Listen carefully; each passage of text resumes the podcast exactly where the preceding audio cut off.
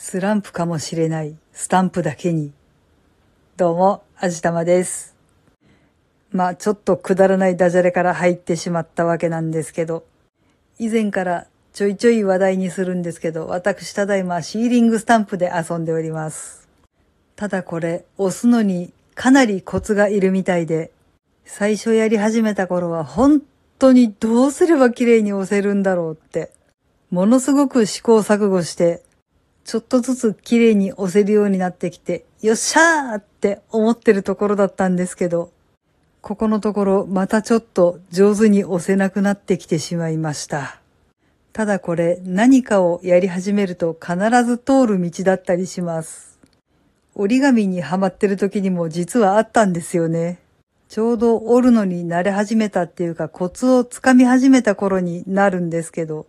どんなに丁寧に角とか折り目とかを合わせて折っても、絶対にずれるんですよね。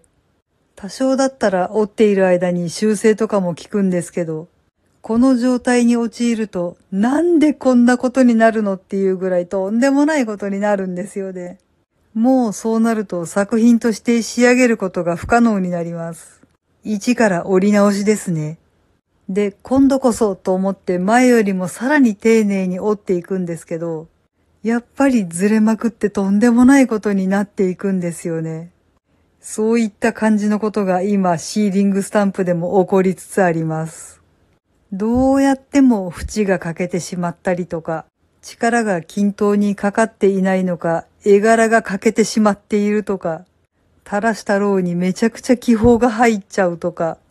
とにかくとにかくことごとくうまくいかなくなってしまいます。でもまあこの場合は失敗したものをハサミでよっつぐらいに切ってスプーンに戻して溶かし直せばなんとかなることも多いんですけど、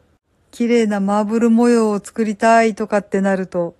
溶かし直すと綺麗に混ざってしまって当然マーブルにはならないので、そこら辺は悲しいところですよね。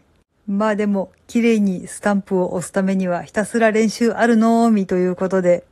やばい、やっちまったーっていうのもまた楽しみのうちだったりするんですけどね。でも、いつかすごく綺麗に押せるようになって、ツイッターとかインスタとかに写真を載せられたらいいなーっていうのが今の密かな野望だったりします。はい。というわけで今回はシーリングスタンプちょっとスランプっていうお話でした。